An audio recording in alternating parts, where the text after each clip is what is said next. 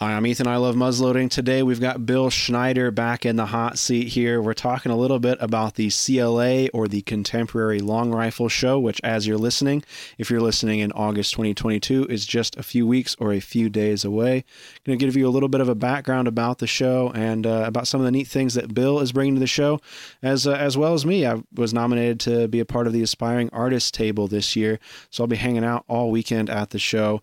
Really looking forward to this event to meet up with muzzleloading enthusiasts and a lot of the contemporary masters of long rifle culture. I hope to see you there. Uh, if not, I hope you do enjoy the episode and you can maybe make some time uh, in the future to come out and see us at the CLA show. Uh, welcome back, Bill Schneider. You know, you were on just a few episodes back, and and you reached out and said, "Hey, you know, let's talk about a few more things." And and so we're today we're going to be talking a little bit about the the CLA show and uh, kind of the microcosm that it has created inside the muzzleloading community. As we're recording, we're just a few weeks away from the CLA show, so uh, we're going to be talking a little bit about the CLA as an organization and, and what they're doing, as well as what it's like to be at the show and exhibiting at the show. So, Bill, thank you so much. Well, I appreciate you listening to my rantings and ravings and saying, wow, that's a cool idea. We should talk about that. I'm looking out on my screen for the listeners at home. Bill sent me just a wall of stuff and I love it. I just absolutely love it. I, it was he sent it to me here about 8:30, but I was getting ready to go to bed and it just got me excited. I could hardly sleep the rest of the night. well, that was my intention. It's like uh, you know, the kid before Christmas. Yeah. But I got to tell you, it all stems from those last several that you did with uh, um, DeWald, uh, Nathan Kolbuck, and Ken Scott. Um, they were they were great podcasts, and if you haven't listened to those podcasts, you really need to because they're you. all together. Yeah, those uh, those guys were all just just wonderful. I'm I'm very thankful that they took the time to to sit down and, and talk with me about it because I enjoyed the heck out of those, and, and the feedback on them has been really really well it's been really good. So yes, yes. But so here we are. We're we're several weeks out. The excitement is building for the CLA show. It's in Lexington, Kentucky, August 19th and 20th. So something about the CLA show that's a little bit different is it it runs a Friday Saturday schedule with a setup on Thursday. So it's a little bit tougher if you're uh, you know still working like I am. You either got to take a day off uh, or just come in on that Saturday on that weekend.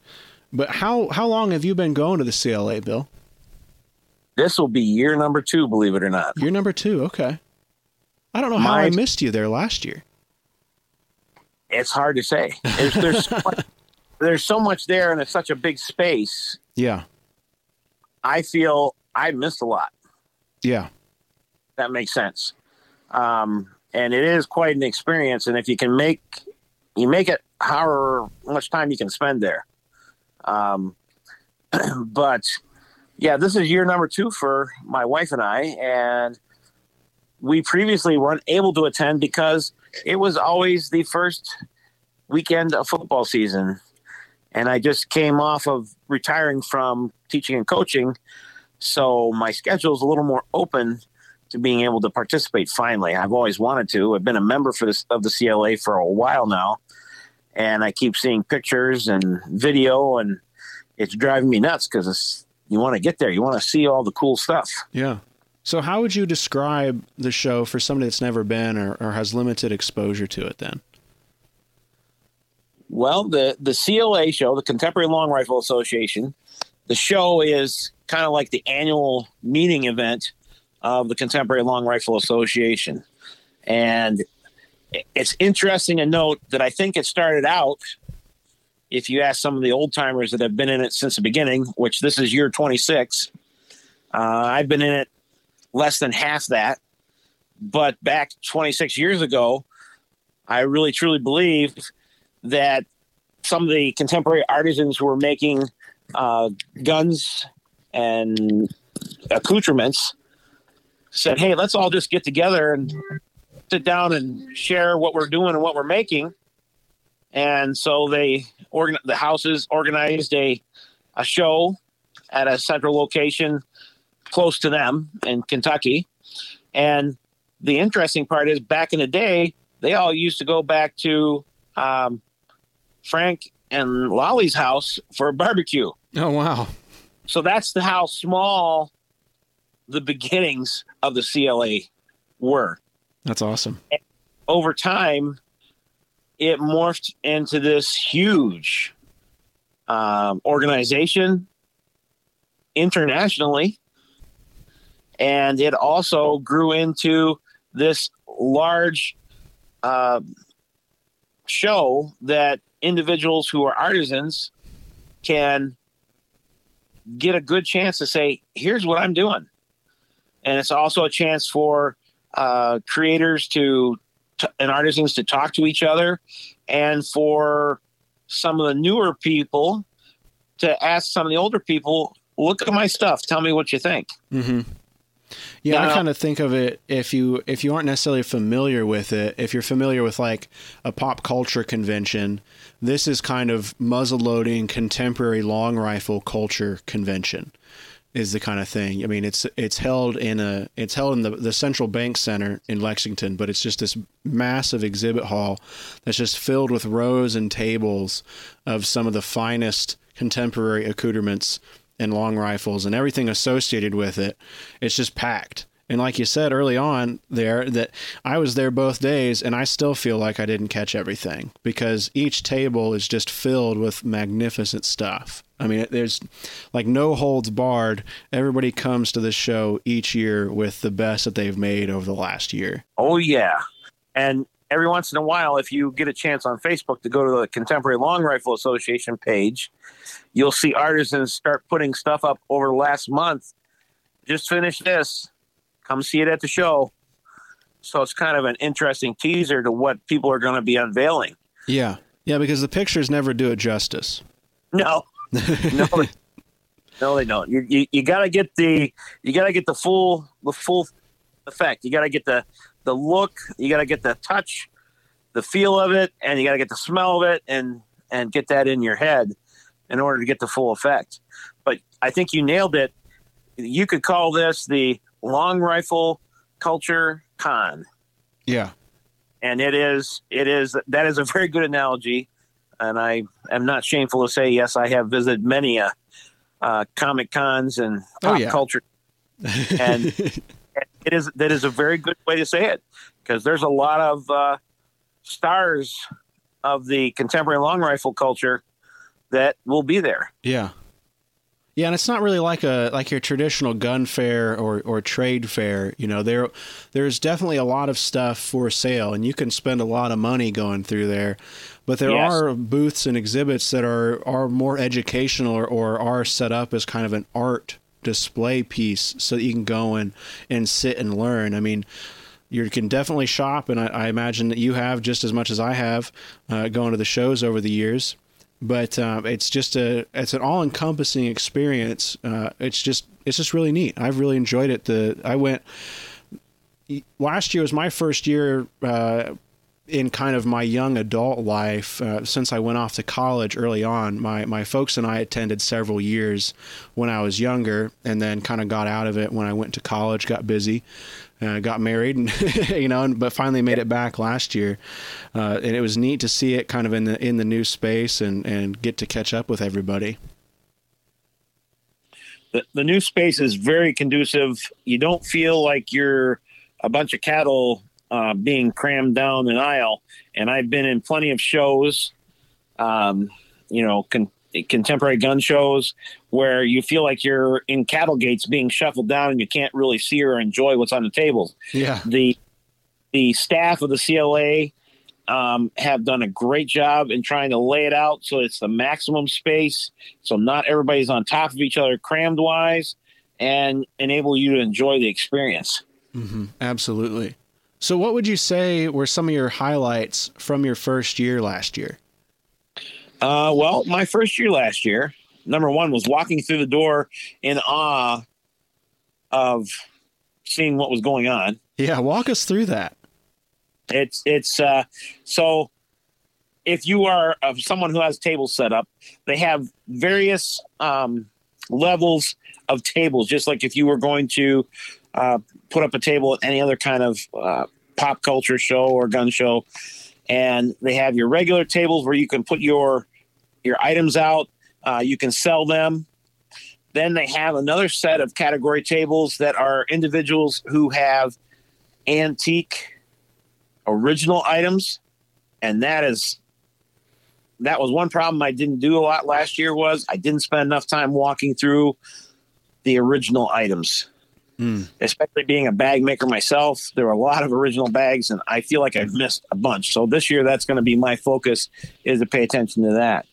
Um, yeah, you can collect I, a lot of reference of some original stuff that's in private collections here, where you can't necessarily elsewhere. Yes, and that's that's a key thing. And always be polite and ask if you can. You know, I carry a sketchbook. Also, everybody's got their cell phones nowadays. It's easy to take pictures, but make sure you you ask if they mind if you uh, take a picture. And ninety nine point nine percent of the time, there'll be no problem. Yeah. Uh, and you, and you definitely want to visit. Uh, I got to give a shout out to my our, our friend Nathan's and my friend uh, Dorn Carr from uh, west of Cleveland, and he has by far some of the greatest original horns, and he always comes up with cool original things to the 18th century that he likes to share with everybody. And if you get a chance, if you and if you can't make the connection to who he is, come find me at, at my table, and uh, I'd be more than happy to go over and introduce you to him. And he loves telling you about these horns and and the other items that he has. He's a good guy. But so you got the you got the contemporary artists with their work. You have the collectors who have their original stuff, and some of it's for sale, mm-hmm. which is cool too. If you if you are into collecting, there's a lot of swapping and collecting going back and forth. And then you'll have um, what they have. They call them booths and these are some for some of the bigger vendors to showcase what's new. And I tell you what, the cornerstone of last year for me was the Kibler booth. Um, and to see all the neat things that uh, Kibler has been working on. So I'm anxious to see the new Woods Runner gun that you got to see already. Yeah, I think that's going to be uh, that's going to be a crowd pleaser. I think this year it's going to fill up Kibler's space for most of the weekend. I imagine.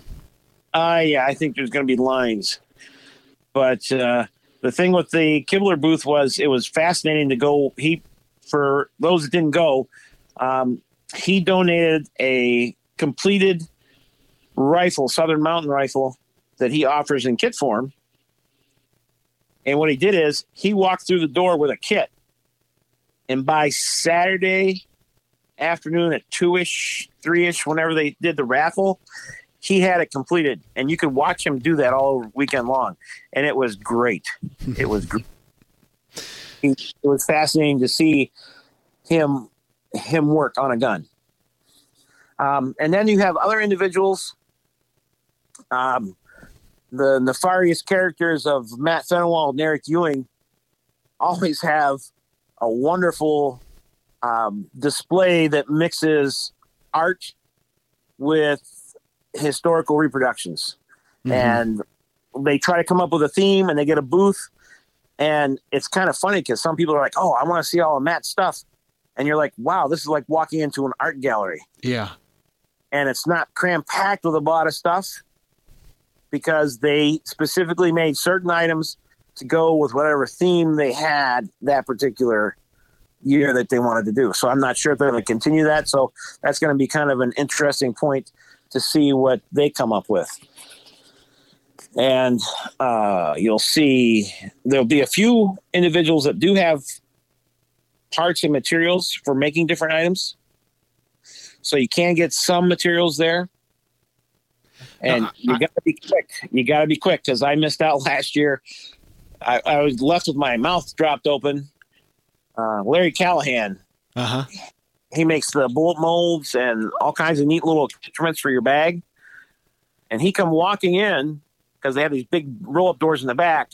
And I, my wife and I were walking out to go get the last parts out of our truck. And Larry came walking in, and under his arm, he had a huge roll of bark tan. Oh. And I told my wife, I said, Heather, I said, look at all that bark tan. I said, I'll let him get settled in. I'm not going to jump him here when he's trying to get to his table because his table is across the aisle from us. By the time I went out to the truck and came back in, everything was sold except for one hide. That's So how I'm it telling you- goes. If you have something you see and you want, you better think about picking it up right then and there because there's a good chance it may not be. Um, but there, uh, the CLA has this program where they have started making books on collectors and create and artisans. I call them the collector creator books.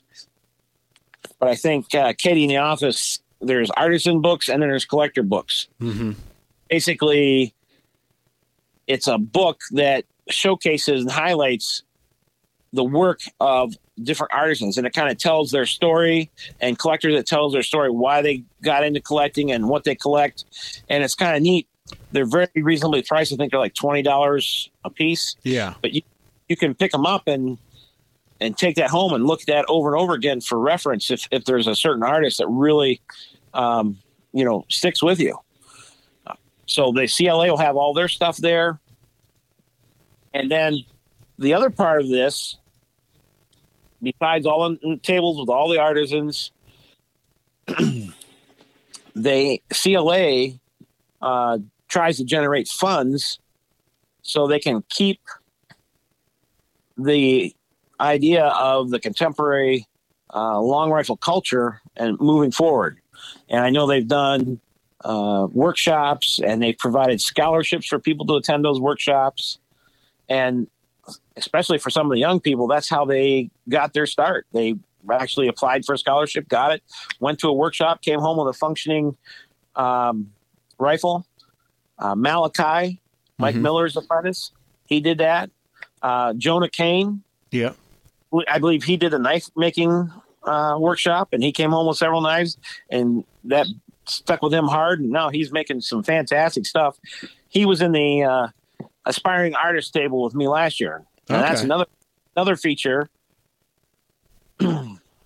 was the aspiring artist table where they get several newer faces, so to speak, to the CLA as far as um, making items, and they give them a focal point, a booth in the show itself. And I thought it was really great because I, I got there. They have this nice uh, presentation board, and one of your items is on the presentation board, and then they have a schedule throughout the day where you are going to sit there with a couple of other of the uh, aspiring artists of that year, and your stuff's there for sale. Hmm and you can talk to people and and it's a good chance to to break into it especially if you want to be an artisan. And um, the cla also gives you money for um, business cards. You know so they'll throw you some cash to help you with your business cards a little bit that you might have expended over the weekend and it's a great program um, Yeah, I'm excited. I'm excited to be talking to you uh, as you know somebody who was in it last year because I'm fortunate enough to be. Uh, I was nominated to come in um, to be part of that program this year. So I've got a couple bags that I'm working on now. I'm kind of down to the wire here, but trying to get them knocked out here before the show. And I'm I'm really excited to be hanging out with other aspiring artists and then just being able to spend some time at the show meeting and talking with people about the research and the development that goes into creating these contemporary accoutrements. Because as much as I'm online talking with people uh, that's that's really like a quarter of it. Um, you know a lot of that time I spend researching and, and trying to understand how originals were made and how this stuff was traditionally done and it's so nice to be able to go and, and hang out with and talk with like-minded people on how everybody else is doing something and see what they're creating and kind of learn from and, and understand to then come home and then apply what I've learned or, or use some of the ideas that have got started through those conversations. Exactly, exactly. Um, and it's a matter of, like you said, talking to other artisans and asking some of those technical questions, not being afraid to. Mm-hmm. As I told you before, Jeff Luke was great. I, I got to know him a little bit better at last year's show. And walked home with a couple bags of his. it, it's addicting, you know. People Yeah. are worried about people being hooked on drugs. I think people should be worried about people being hooked on contemporary long rifle stuff. Yeah, I put But- up a I put up a little rack in my house to hang up some of the bags that I've collected over the years, and I've got to put up another rack, and it's kind of making me nervous. Yeah. Oh yeah, it's uh, it can be. Then you then you go through the syndrome of I, I need a horn to go with that bag. yep, yep. and uh, uh, good friend of mine, Matt Wolf. It's he's really funny. He and I always laugh back and forth at each other on who has the most bags, and then every once in a while he'll go, "I need a horn," because he knows I I have horns that I have from different makers that I'll take and, and sell and trade. hmm And he's like, he he contacted me the other night. Uh, I need a horn. This is the type of bag. See what you got. so it doesn't it doesn't ever stop no matter if you try to stop it's it's it's it's an addiction it's it's a true addiction uh to collecting and it's it's great. But hopefully you and i get to spend a little bit of time face to face. I'm anxious i'm really anxious for that. Yeah, I hope I live up to your expectations. well, i hope I, course I've been Um, using a photo of a younger, handsomer man, you know, online. So. Don't we all? Don't we all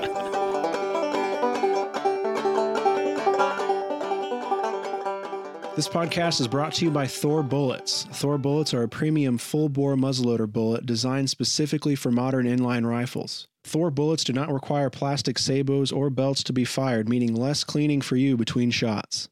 The patented copper base creates an airtight seal, giving you greater distance and accuracy. Thor's unique engineering allows the bullets to retain 95% of their weight upon impact, and the controlled expansion ensures large, easy to follow blood trails. Thor bullets are currently available in a 50 caliber version that is sized to your specific bore. Thor is also expanding into a new 45 caliber bullet designed for faster 1 in 24 and 1 in 22 twist inline rifles. For more information on these great bullets, visit www.thorbullets.com. We'd like to thank Thor Bullets for their sponsorship of this podcast. This podcast is brought to you by Muzzleloader Magazine, the publication for traditional black powder shooters.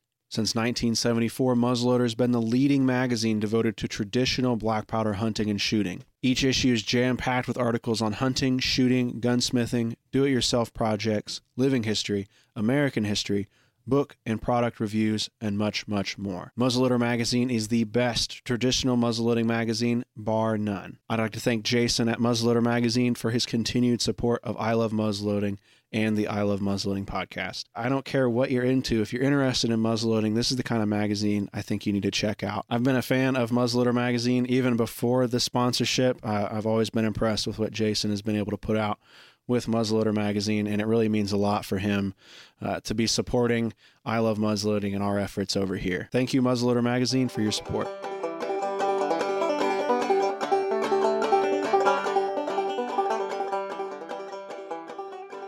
Um, a couple of things that the CLA also does, like I was talking about, Yeah. uh, generating funds to to keep things going, and so they do a couple different things.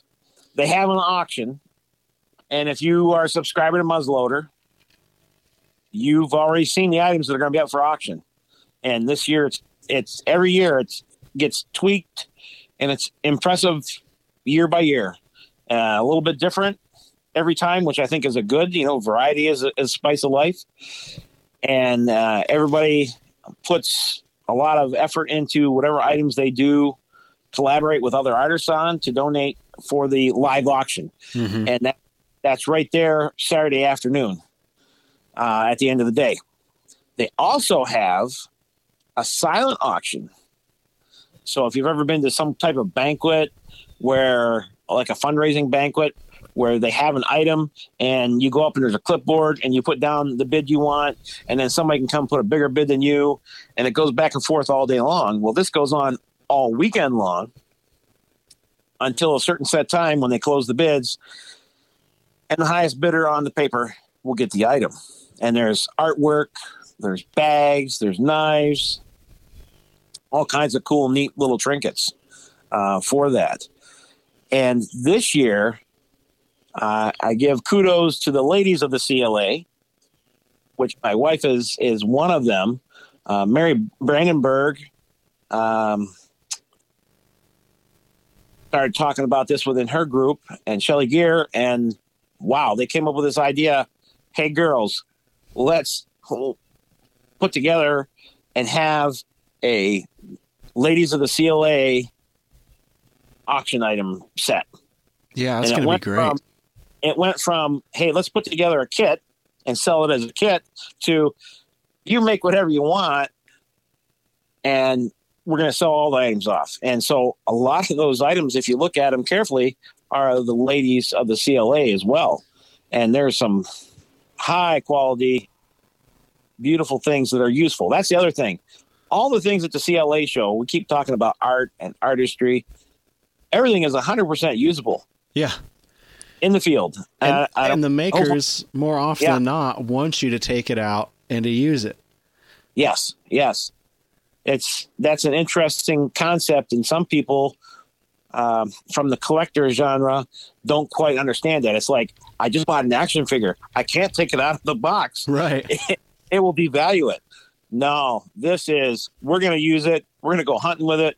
It's going to get deer blood on it. It's going to get mud, rain, snow. It's going to get scraped, scratched, and everything else, and it's only going to add to the quality of the of the item. Um, so that's going to be an interesting thing with the ladies because they're actually going to have a separate table themselves, which will be good. Yeah, that's so going to be great. Get a chance to, to talk and chat with some of them and why they did what they did. But uh, so if you're thinking about going and you're going to say, oh, I'm not a member of the CLA, and I see that you have to be a member to get in. Well, guess what? For a one time only, ladies and gentlemen, you can walk into the CLA show for $30, and that gets you a family membership for the rest of the year. What does a family membership get you? Well, it gets you into the annual show, and it also gets you the last copy of the year of the American Tradition magazine, which is a quarterly that the CLA puts out, mm-hmm. and it's wonderful. It also allows you to sell on the CLA site if you have items for sale, whether it's part of your collection or stuff that you actually make. And that's a good and way to reach people. You know, I talk with a lot of people that are getting started and want to make stuff and you know try to make a little bit of money back on at least the materials that they're purchasing for it. And that yes. site gets quite a bit of traffic for people specifically looking for handmade traditional accoutrements. You know, regardless of what you're building or you're making, there are people out there looking for that kind of thing. And that having access to that website is a great way to, you know, get some exposure and, and maybe find some buyers and and it's a way to get your feet wet. Yeah.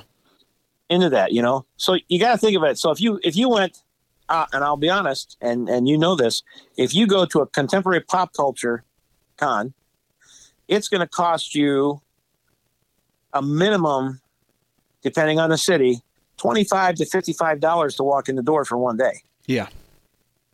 And you get nothing when you walk out the door and you can't even get back in the door the next day.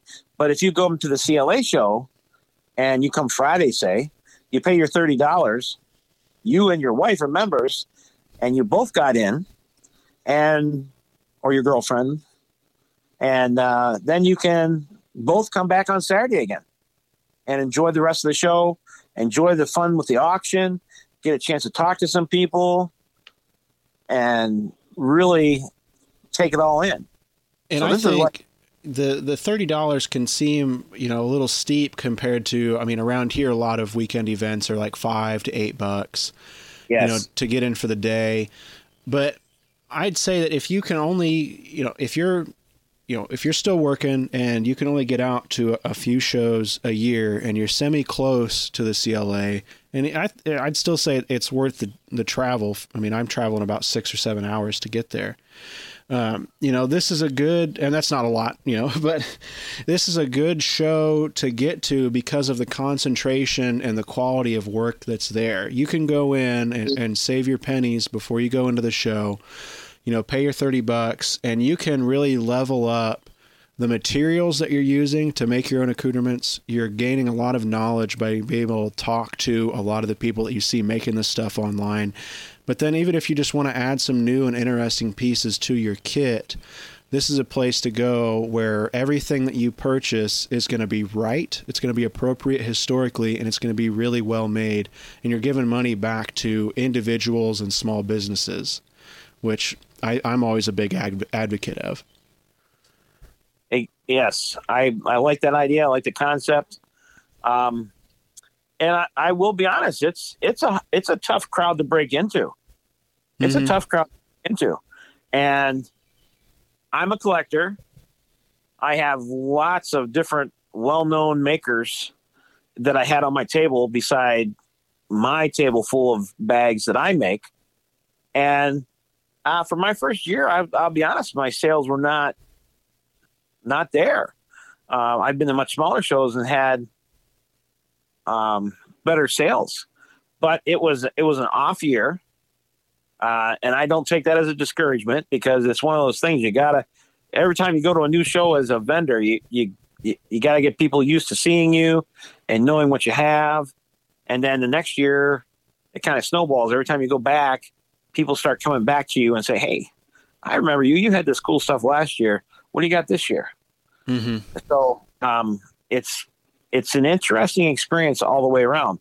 And as far as the money you can spend, huh, you could go there and you know for getting your entry fee and spending maybe let's just say if you had two hundred dollars to spend, you could get into the show, enjoy lots of people, lots of camaraderie, lots of ideas. You could overload your cell phone camera and walk out of there with a multitude of different items that you can use the coming year. Yeah. Yeah, it's And- the, ki- it's the kind of show. I mean, we talk about the quality, and, and you see it. The quality of the the stuff and the high end stuff gets talked about a lot. But it's the kind Yeah. of show that even if you've got fifty bucks spending money, even if you got twenty bucks of spending money, you can go in there and find something nice. And you know, if that's what you've got, you know, just having a baby uh, girl here earlier this year, Yeah. you know, I'm not going to be spending a whole lot at the shows this fall, you know, but I know that I can go in. It was just a small, you know, like my weekly allowance, you know, and, and find something neat that's handmade that I can take home and enjoy. Exactly. Exactly. I mean, for example, Mitch Yates. Oh, it, he is a top silversmith, and some of the silver items he makes and the engraving he does is just unbelievable and fantastic. You got to stop by his booth because he has a lot of cool little smalls that you could grab a handful of things for him and not have a whole big outlay take them home and include them in some of your kit that you already have, like little silver hair tubes, Mhm. uh, the uh, gas back, silver gas back buttons, uh, maybe a silver brooch. Just those little finer details you add to your kit you already have, and wow, it's it just takes it to a different level, um, gives it a different feel, a different look. yeah. So you're right. You can you can go in there. It's not always about oh my god, I got to have three thousand dollars or else I I'm I'm no sense of going. yeah. It's nah. not, it's not that. No, I'm hoping that someday when, when we all retire, we can go around spending that much money, but uh, that's going to be a little ways off, I think. uh yeah, it's going to be a long ways off. I just so I'm not there. So I was bad enough that I I sprung for a, a, a Kibler kit last year. You know, Uh huh. Which one did you build? well I didn't build it. Oh, okay. I I'm I'm scared to death. I am scared, scared to death of uh, gun building and woodwork. Give me leather, bone, and stone, and I can do it. But Leather, bone, and stone. I like that. you know the, the uh, that stuff kind of intimidates me a little bit. I'll be honest. And so I ended up. I had my game plan all set. I knew that's what I was going to do. And when you go there, Kibler has all the stocks hanging in racks. You go pick your stock. You get the good feel if it's the one you want. And you say, I want this, and the stock's marked with a price, and that's for the complete kit. You take it over to one of their service folks, which are very friendly and helpful, and say, I want this in a 58 smooth or 54 rifled. and they'll say, "Okay, come back in 15 minutes." You go back in 15 minutes, and they got it all crated up and boxed up for you. You're ready to go.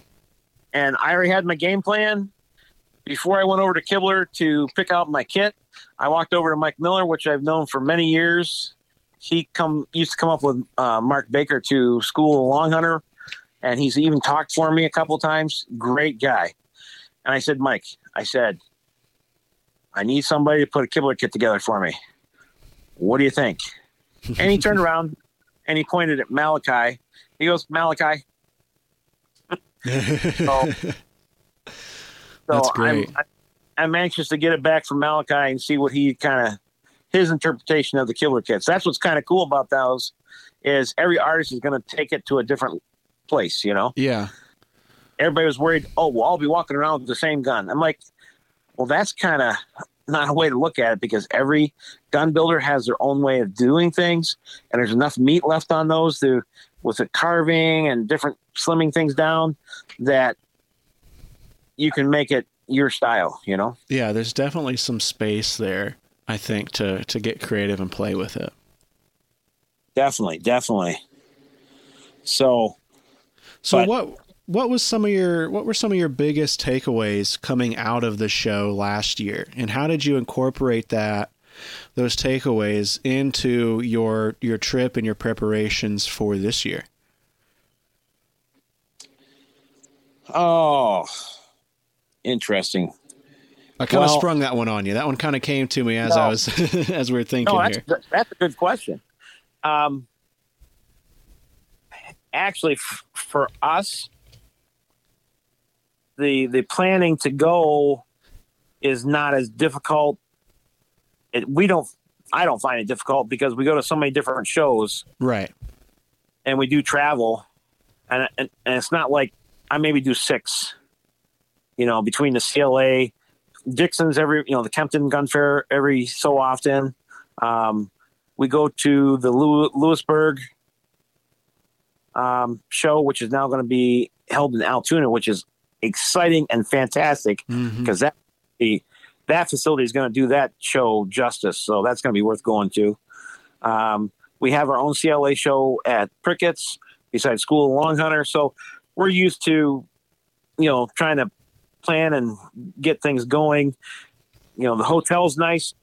I will tell you this the hotel that is beside the um, facility, which connected right to the hall where the CLA show is, is they have they have a nice discount rate. Um, is probably what some people say is a little pricier than what they normally pay for a hotel.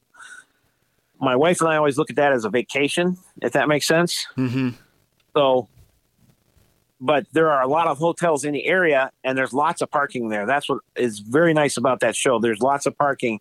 If It's you're just going to drive, park, yes, and it's free. parking. That's when I when I saw last year because it, it had been a while. I, when I saw last year that I didn't have to pay ten or twelve bucks to park, you know, each day of the show. That was that was nice. You know, that was nice to have that money back. You know, I didn't Yep. have to worry about budgeting much more. So that was nice.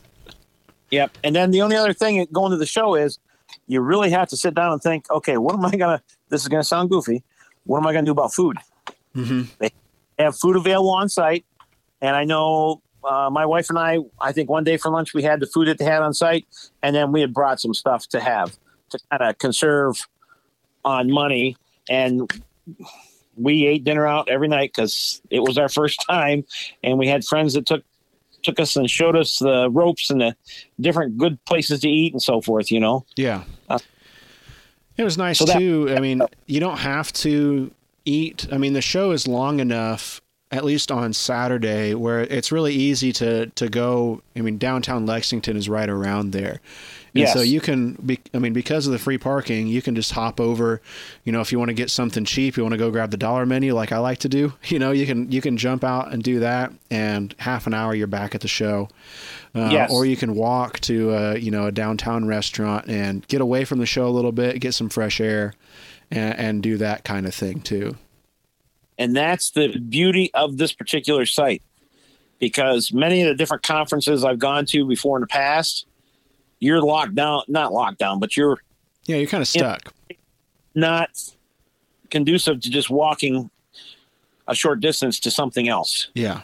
Whereas you're in downtown Lexington and you go down the stairs onto the street that's behind the convention center and there's all kinds of different food places. You go down two blocks, three blocks either way, and you'll find lots of stuff. There's a nice park out there. You can go sit and relax and, like you said, get some fresh air and kind of clear your head because it'll probably be spinning after the first couple hours. Yeah. And then um, a suggestion I make to everybody that, that goes bring along go to go to Walmart and buy a cheap three dollar sketch pad that you can write notes in and sketch stuff down Mm. because that's one of the big things. I know we have cell phones and I take pictures too, but I'm also kind of guy I like to sketch things out because your brain does better by actually um, writing and sketching things out and it commits it to your memory better than if you take a picture and try and look at it later because i try to make side notes too uh, of so if i'm looking at an original bag i try to do a rudimentary sketch and then i'm starting to fill in details maybe Yeah. about the thing um, that's like i was i had all these my wife yells at me i have all these open uh, bars on the top of my my open page, my home page, Oh, okay. and she goes, "That's why your computer's slow." I'm like, "Okay, okay." Well, it was all these hunting bags references originals. So I sat down last night, and this is what you do, folks.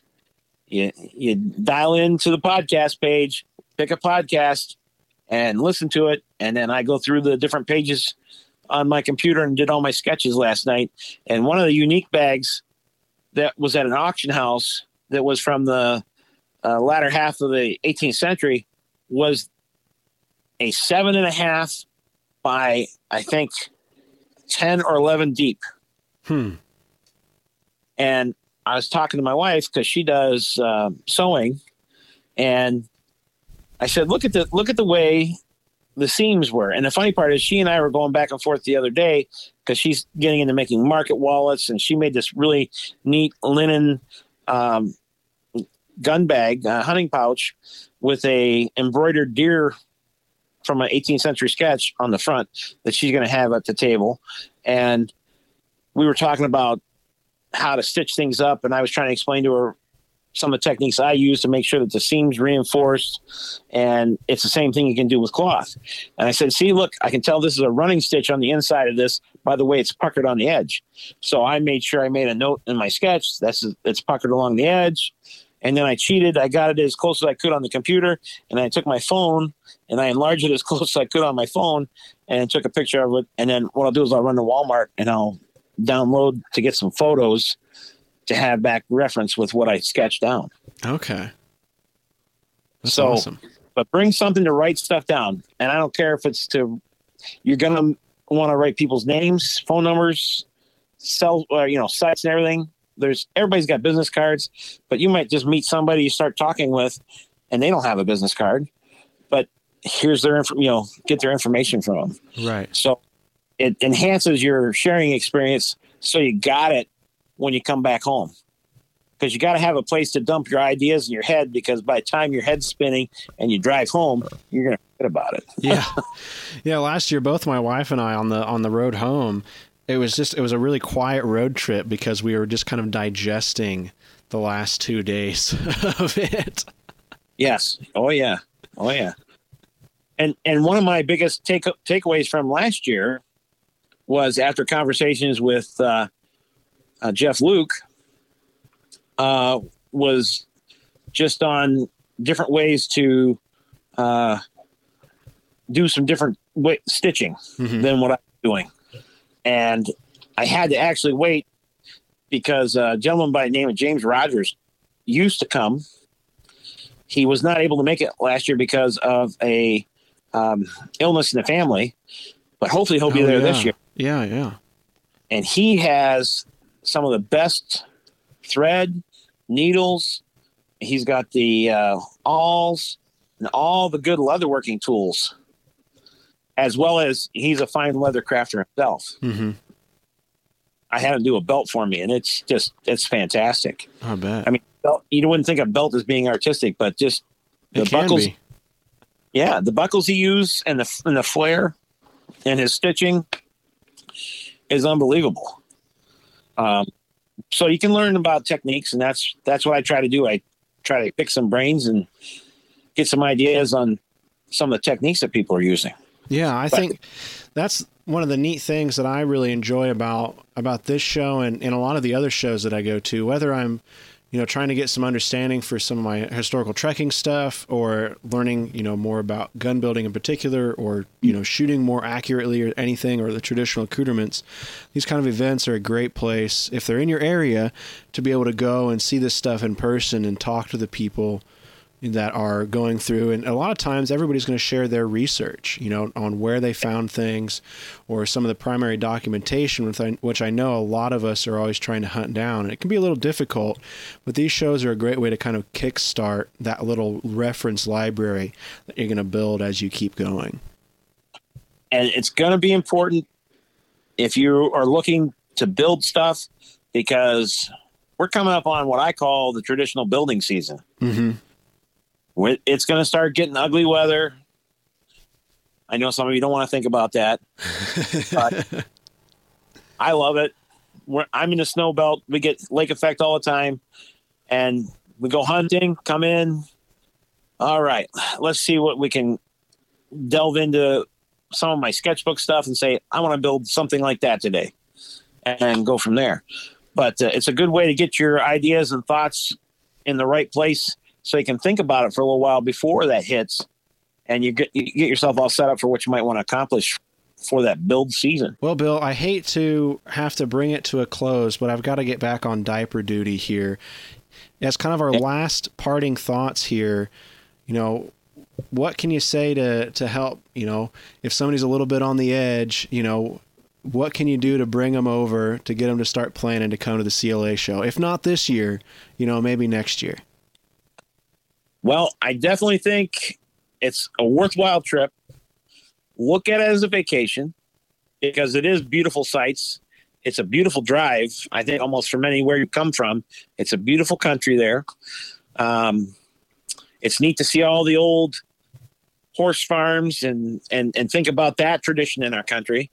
But then you are going to walk through the doors and you're going to be totally blown out of your socks. You're not going to want to leave and part of you is going to say i don't want to go. I'm going to chain myself to the door. But then there's another part of you that says oh my god i got to get home so fast because i know what i want to make. I want to know what i want to do. Yeah. or hey i know what i want to change in my bag.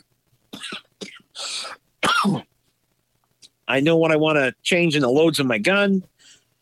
And it's kind of a, a rebirth thing. And i know some people find that with every show you know they have some similar experience but the cla is just got a lot of things that you'll never see except for in a book or magazine or on the internet you know Yeah. um, and for those of you that are in the uh, uh, northern west virginia southern southwestern pennsylvania area or ohio and you still need some convincing if you come to prickett's fort the weekend before i will be the artist in residence from friday the 12th i believe till the following tuesday the 16th and I'll be doing uh, bag making, and I'll have all kinds of displays of contemporary makers' bags, and talk about the process, talk about the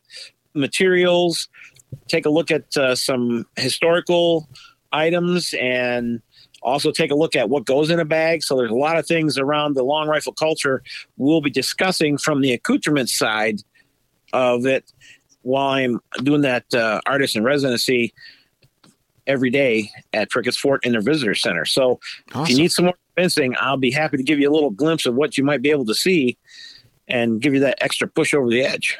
And I'll be sure to put that information for that in the show notes as well. So if somebody can't make it to the CLA show and they have a little time, they can get out, they can come to that one and, and meet and talk with you some. Perfect. Before you go to diaper duty, I got a question for you. Yeah, hit me. We have lots of stuff to talk about. today. Um, and we didn't even get to the bag stuff because I still want to go. I want to do dueling bags with you on a podcast one day. We will, I promise. And, and but do you still have the first bag you made? I do.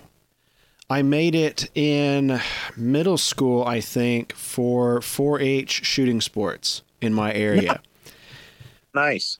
Do you have yes, your first? I'll send you a picture of my first bag that I made back in 82.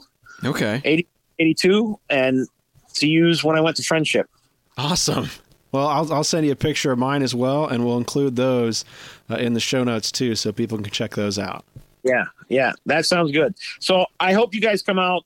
Please, if you hear this podcast, make sure you come up to us at the show and say, "Hey, I listened to the podcast. My name is." It's all about meeting people too and sharing ideas. So please do that. It's fun for me to, to meet and interact with everybody online, but it's also a lot of fun to go to the show and, and sit down and talk with people. And, right now, it kind of feels, you know, a little bit of a one sided conversation. You know, I'm, I'm talking with Bill here and you're listening, but when we're at these shows, it, it, we are encouraging you really to come up and be a part of that conversation. We want you to be a part of that conversation because we can just sit here and talk until we're blue to the face. You know, it's nice to have you guys at these shows coming up and talking with us. So please do. I'm I'm in full support of that one, Bill, because that's that's something I love about this. I have a lot that I still need to learn. We all do. I have a lot that I can share. I'm not an expert. I'm a continual learner. And the only way we get better or we get uh, new things added to our repertoire is by talking with people. Yeah. So come up to the CLA show.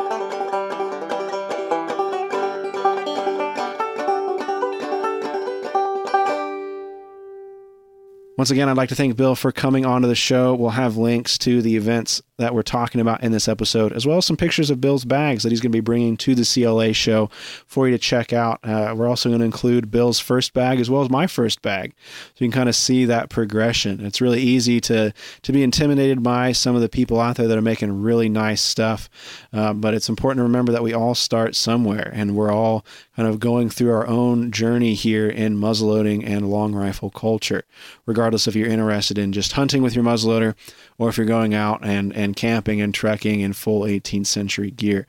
You know, we're all kind of going our own way here, and it's a lot of fun to, to meet with and chat with people like Bill and the rest of you when I'm able to to hear about uh, your progression through this, where you've been and where you're going. And like we said in the episode there, if you're at one of these shows and you see Bill or I, please feel free to come up and chat with us. That's really half the fun, if not more than half the fun of doing all of this, uh, is getting out and meeting with and talking with all of you. Even though we're not recording, you know, necessarily or, or making a video about it, it's nice to hear about how you got into muzzleloading and answer some of your questions in person about muzzleloading and the associated stuff that goes with it. So I hope you enjoyed this episode, and I hope to see you out at one of the events this fall. Once again, I'm Ethan. I love muzzleloading. We'll catch you next time. In business, you rarely hear the expression for life. You make a purchase for a product, for a service, and, and there's a there's a time frame there. Well, that's not the case with Awaken 180 weight loss. Allow me to explain. You know, a year ago, I started with Awaken 180 weight loss and had incredible success losing weight. But you can lose all the weight in the world and not keep it off. And what good is it? That's why I have support for life from Awaken 180. Yeah. I mean, I go back for check ins and make sure everything's going smoothly. But if I ever had a problem, the counselors are there to get me back on track. Why don't you do what I did and call for a consultation? 844 346 1800. 844 346 1800 or go to awaken180weightloss.com.